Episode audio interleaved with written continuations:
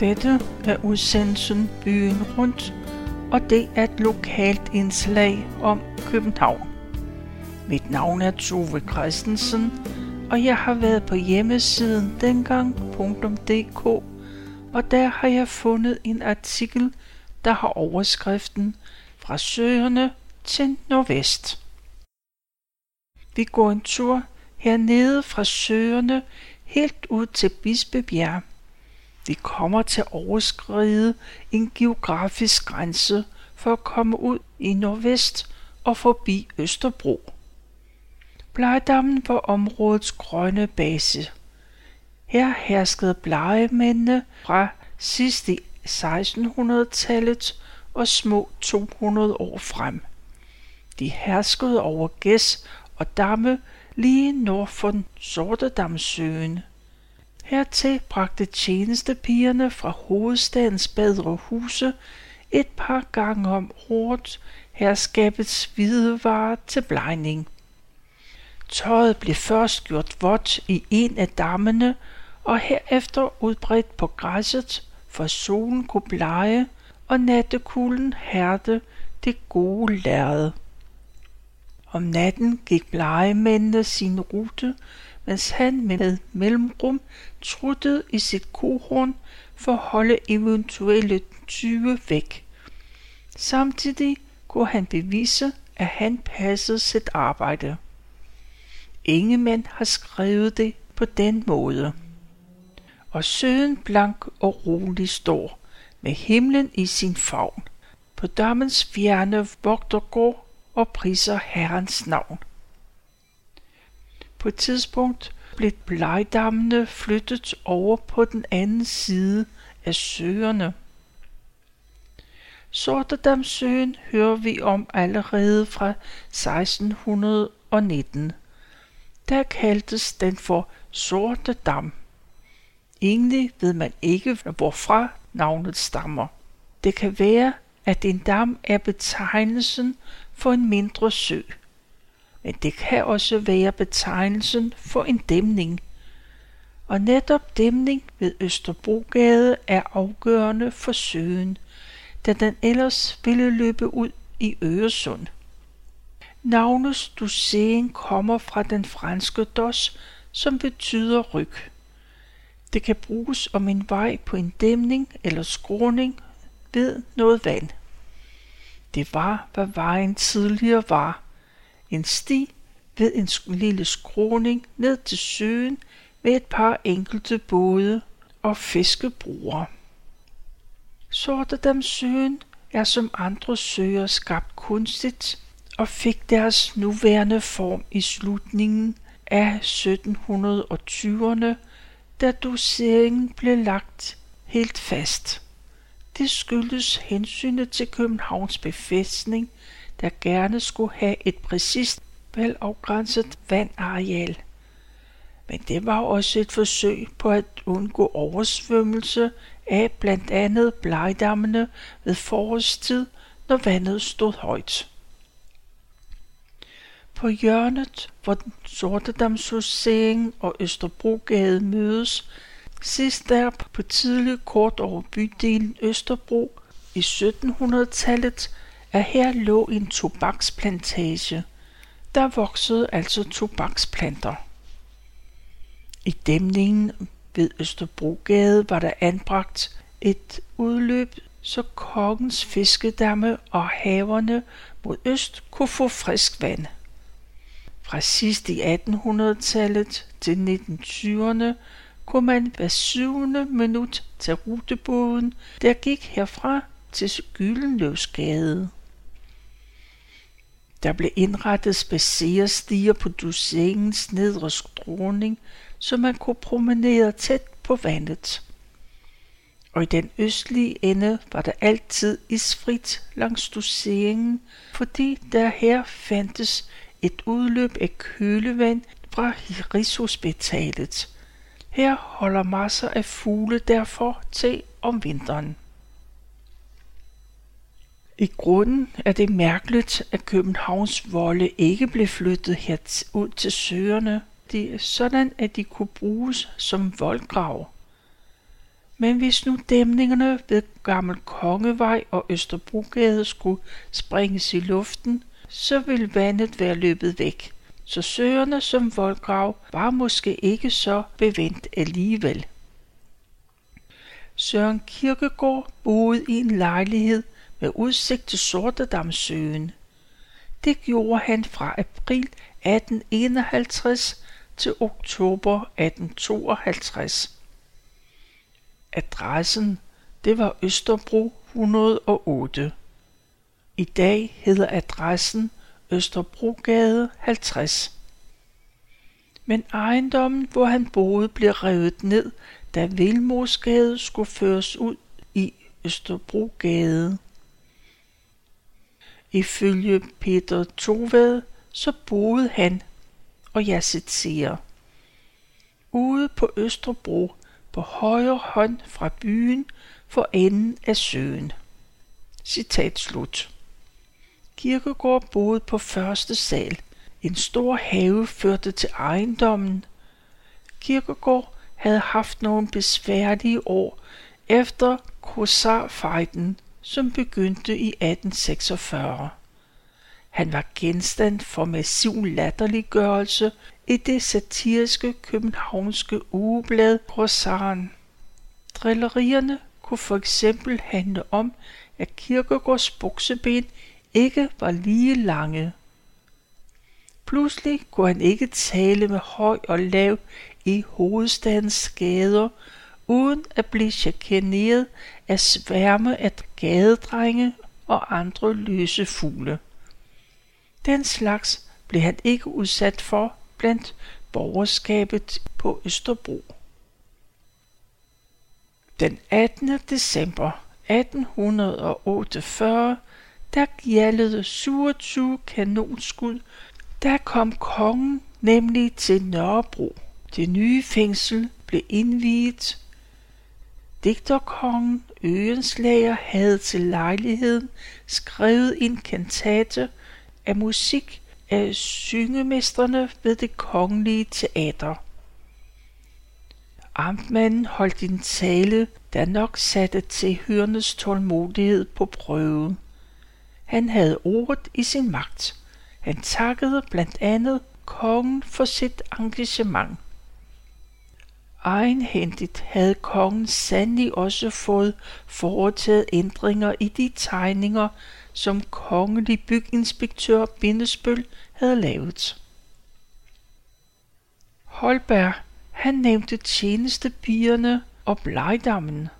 På blegdammen var der cirka 20 smalle grunde, men det havde allerede i 1700-tallet et tvivlsomt renommé. Det fremgår af Holbergs komedie Kilderejsen. Den menneskekloge doktor Bombastus advarer her Hieronymus mod at holde sine tjenestepiger i alt for stramme tøjler. Han siger, Ak herre, jo mere man indespærrer dem, jo værre er det. Det er just tvangen, som øger begærligheden. Jeres piger skal jo dog på blejdammen et par gange om året. Men mener han, at det ikke kun er klæder, som bliver lagt på blejen. I så fald er der ingen værre end de, der kommer ud af et bur. Derfor gør I langt bedre, min herre, i at give jeres piger en sømmelig frihed. Citat slut. På Plejdam nummer 2 stod der et moderne tinghus og tilhørende fængsel klar til at modtage de første klienter. Her havde Niels Borting ellers haft lysstøberi og tjærebrænderi.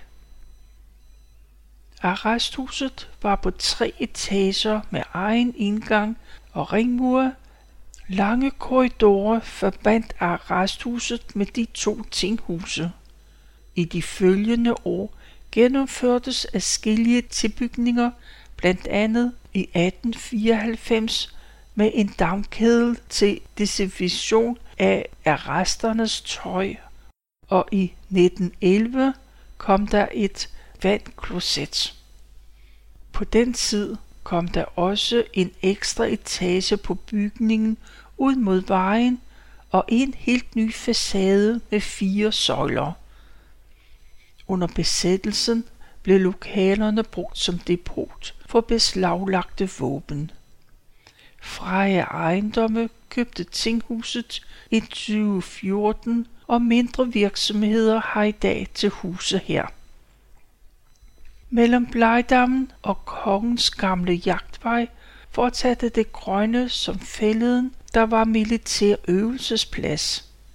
Længere ude kom Rådmandsvangen og Borgmestervangen, der tilsammen udgjorde et stort landbrugsområde med havremarker og græsgange. Fra Frederik den Førstes tid, fra 1500-tallet, tilfaldt overskuddet herfra byens rådmænd og borgmester som en del af deres aflønning. En vangemand førte tilsyn og havde ansvaret for driften. Da han opnåede at få egen embedsbolig, kom den til at ligge, hvor Rådmandsgade i dag sker Tagensvej. Senere kaldtes boligen i folkemunde Tagens hus, sandsynligvis efter en vis Tage Nielsen, der var vangemand først i 1700-tallet. Man ved, at han døde i 1720, men hans navn lever videre i Tagensvej. Det var i 1631, at der blev oprettet et vangehus. På stedet, hvor huset blev bygget, blev der senere indrettet skydebaner, hvor borgerskabet kunne skyde om kap. Massen blev siden papegøjestangen. Tagensvej var frem til år 1900 kun et stykke vej, der gik mellem Jagtvej og, og Lærsøen. Nede ved Haraldsgade havde Københavns renovationsvæsen overtaget nogle store udgravninger, som det nedlagte Allersro teglværk havde efterladt. Hver kugle var cirka af omfang på størrelse med Nørrebros runddel og lige så dyb som et femetagers hus er højt. Disse grupper var som skabt til at modtage natmændenes høst. Uheldigvis kunne eskrementerne i varme perioder udvikle så meget gas, at en kugle eksploderede med et øredøvende brag, og overdækningsplankerne de fløj da til alle sider. De ansatte arbejdere, de var til stadighed udsat for smitte, og mange fik for eksempel blodgang og, og tyfulis. Men nogen skulle jo gøre det.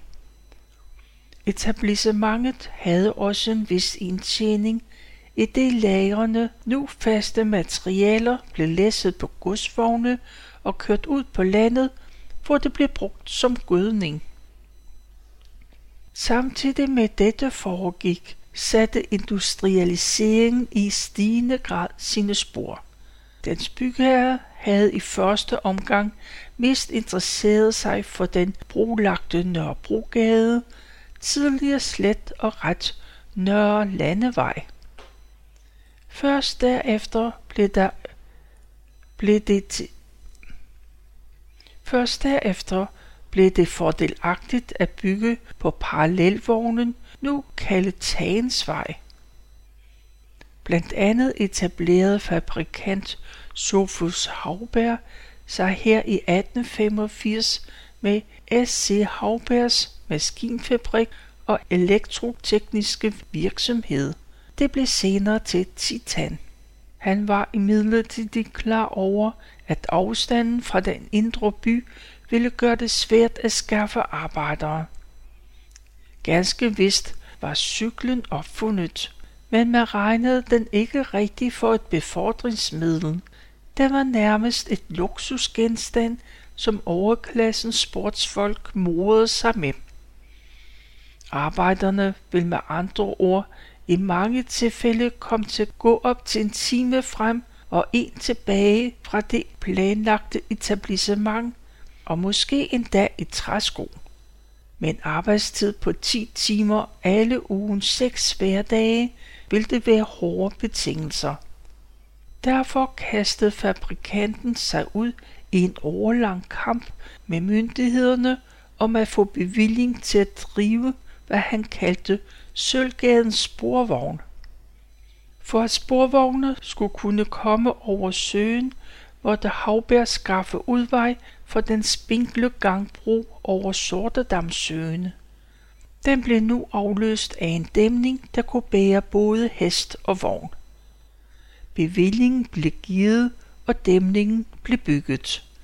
Tilbage stod besværlige forhandlinger med militæret, der ikke uden videre kunne lade den nye sporvogn køre gennem det ellers lukkede øvelsesareal. Man fandt dog frem til en løsning, selvom det var besværligt. En bom blev sat ved ind- og udkørselsstederne. Her måtte kusken hoppe ned for at låse op, og straks hoppe en gang til, nu for at låse bommen efter sig. Man kom der igennem og kom ud til et mere gæstfrit område efter jagtvejen. I hele ti år knirkede bommene op og ned, indtil fælleden ophørte med at være militært område, så Tagensvej om sider kunne føres igennem til Fredens Gade. Straks efter starten i 1890 blev Sølvgadelinjen installeret et imponerende remiseanlæg der, hvor Haraldsgade munder ud i Tagensvej. På gamle kort hed Haraldsgaden Vej i Rådmandsmarken. Der var plads til 74 heste plus en sygeafdeling med seks såkaldte sengepladser. Dertil kom en firesporet remise ved stalmesterens bolig.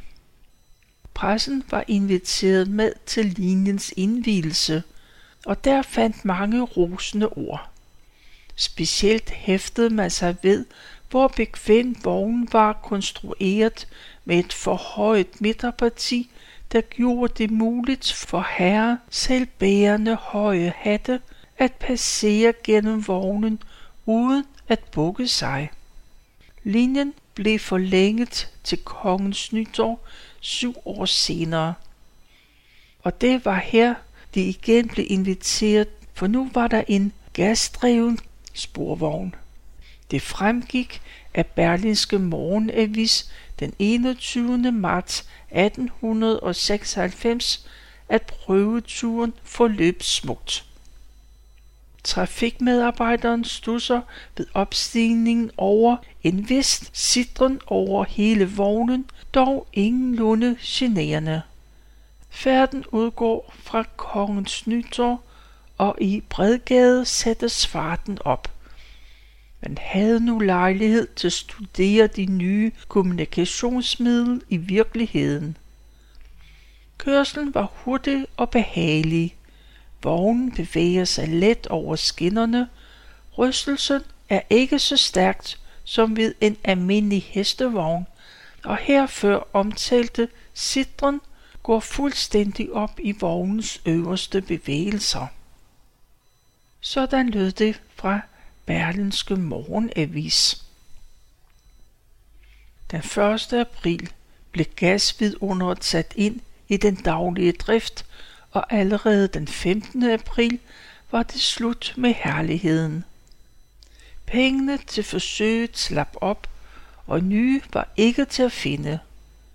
Den prægtige gassporvogn endte efter sine sine dage i gården hos Titan som aftrædelsesrum for de ansatte. Hestene måtte igen trække læsset. Takket være fredens bro-dæmningen blev det lukrativt at bygge på Nørrebro siden af søerne. Omkring 4.000 nye lejligheder blev bygget på rekordtid. Flere og flere havde elektrisk lys indlagt fra begyndelsen og man fik installeret de nymodens watercloset. Facaderne angik øslede bygmesterne med koverbelagt spir, sandstensgirlander og medaljoner. Haraldsgade kvarteret blev udbygget i det første halvdel af 1900-tallet med en blanding af små og store produktionsanlæg samt arbejderboliger. Således var området først fuldt udbygget omkring 1950. Industrien koncentrerede sig til områderne omkring Titanfabrikken på Tagensvej og banelæmet langs Rosingsgade. Fabrikken Titan den lukkede i 1966. Og så kom der gang i detaljhandlen, og industrien var på pletten med teglværker, rebslagerier og virksomheder, der hører til beklædningsindustrien, som klarede sig specielt godt i København. Kommunens embedsmænd indså, at tiden var moden til at købe jord. Man havde allerede terrænet ude på Haraldsgade, og i 1897 sikrede man sig jorden helt til Lærsøen. Ifølge borgerrepræsentationsdokumenter mente man, at købet var rimeligt. Det måtte være af interesse for Københavns Kommune at blive rådig over større samlede arealer. Og man bestemte sig for at købe, også på grund af den samlede pris, 1 krone per kvadratmeter. Pengene skulle tages af kommunens masseformue. Skæbnet havde indhentet hestesporvognene. Den kørte for langsom og var for dyr i drift i forhold til de elektriske sporvogne. Det gik som det måtte gå. I 1905 blev hestene spændt for for sidste gang. Mandskabet pyntede den veltjente vogn med kulørte lamper og holdt en lille sørgefest i remisegården på Tagensvej. Fra da af var der kun én hestetrukken sporvogn tilbage, nemlig hønen, der blandt andet befærdede Nørregade. Uden for landslov og ret lå Lærsøen u på aktet hen. Det var her, hvor forhaven ligger til Bispebjerg Hospital. Stedet var så tilpas afsides, at der i 1839 blev udset som skueplads til den første baptistdåb her til lands. Det kan man i dag læse om på en mindeplade i parken. Hidtil havde ingen overtrådt det forbud mod voksendåb og anden baptistvirksomhed, der var vedtaget ved lov i 1745. Dengang havde en udtalelse fra biskop Mønster gjort udslaget. Han havde på det skarpeste advaret mod baptisternes slette eksempel. Men nu var der lige så stillet opstået en lokal dobsmenighed. Her blev 11 personer hemmeligt døbt i søens vand. Blandt dem var menighedens leder, forstander P.C. Mønster og hans frue. Til uheld for dem og de ni andre havde en ung fyr set dem og røbet deres forbudte handling til politiet. Kort efter blev de nydøbte kaldt til afhøring, og Mønster, der ikke ville love at afstå fra sin baptistiske missionsgærning, var årene herefter i alt fem gange i fængsel. Som tiden gik, groede søen til og blev til mose, hvor man plantede lange rækker pilebusket til brug for kurvemagerne, først og fremmest dem, der arbejdede på Blindeinstituttets værksted. Om foråret arbejdede koner og mænd fra kvarteret med at bekæmpe ukrudtet omkring buskene. Når grenene var tjenlige, var den lille arbejdsstyrke i gang med at skære den af og binde dem i bunter. Derefter gik turen til Lygteåen, for bunterne skulle gennem en opblødningsperiode. Til sidst kom afbakningen. Det var et arbejde, hvor børnene kunne være med. så var det hele næsten som kurvemagerne ville have det. Samtidig med den lovlydige flid drev foretagsomme Nørrebro knægte og unge fyre ulovlig jagt på stedet sangfugle. Dem fangede de ved hjælp af lokkefugle i snedige udformede hjemmelavede lokkebure. Fuglene afsatte de til dyrehandlerne inde i byen. Ganske vist var det forbudt at indfange sangfugle i Danmark, men import var tilladt, så da fuglene ikke skulle vise pas, gav det ingen problemer. Men politiet var efter fuglefingerne. Når de fik fat på en, bankede der bøde. Desuden betalte dyreværnsforeningen en indusør for hver pågrebet fuglefinger.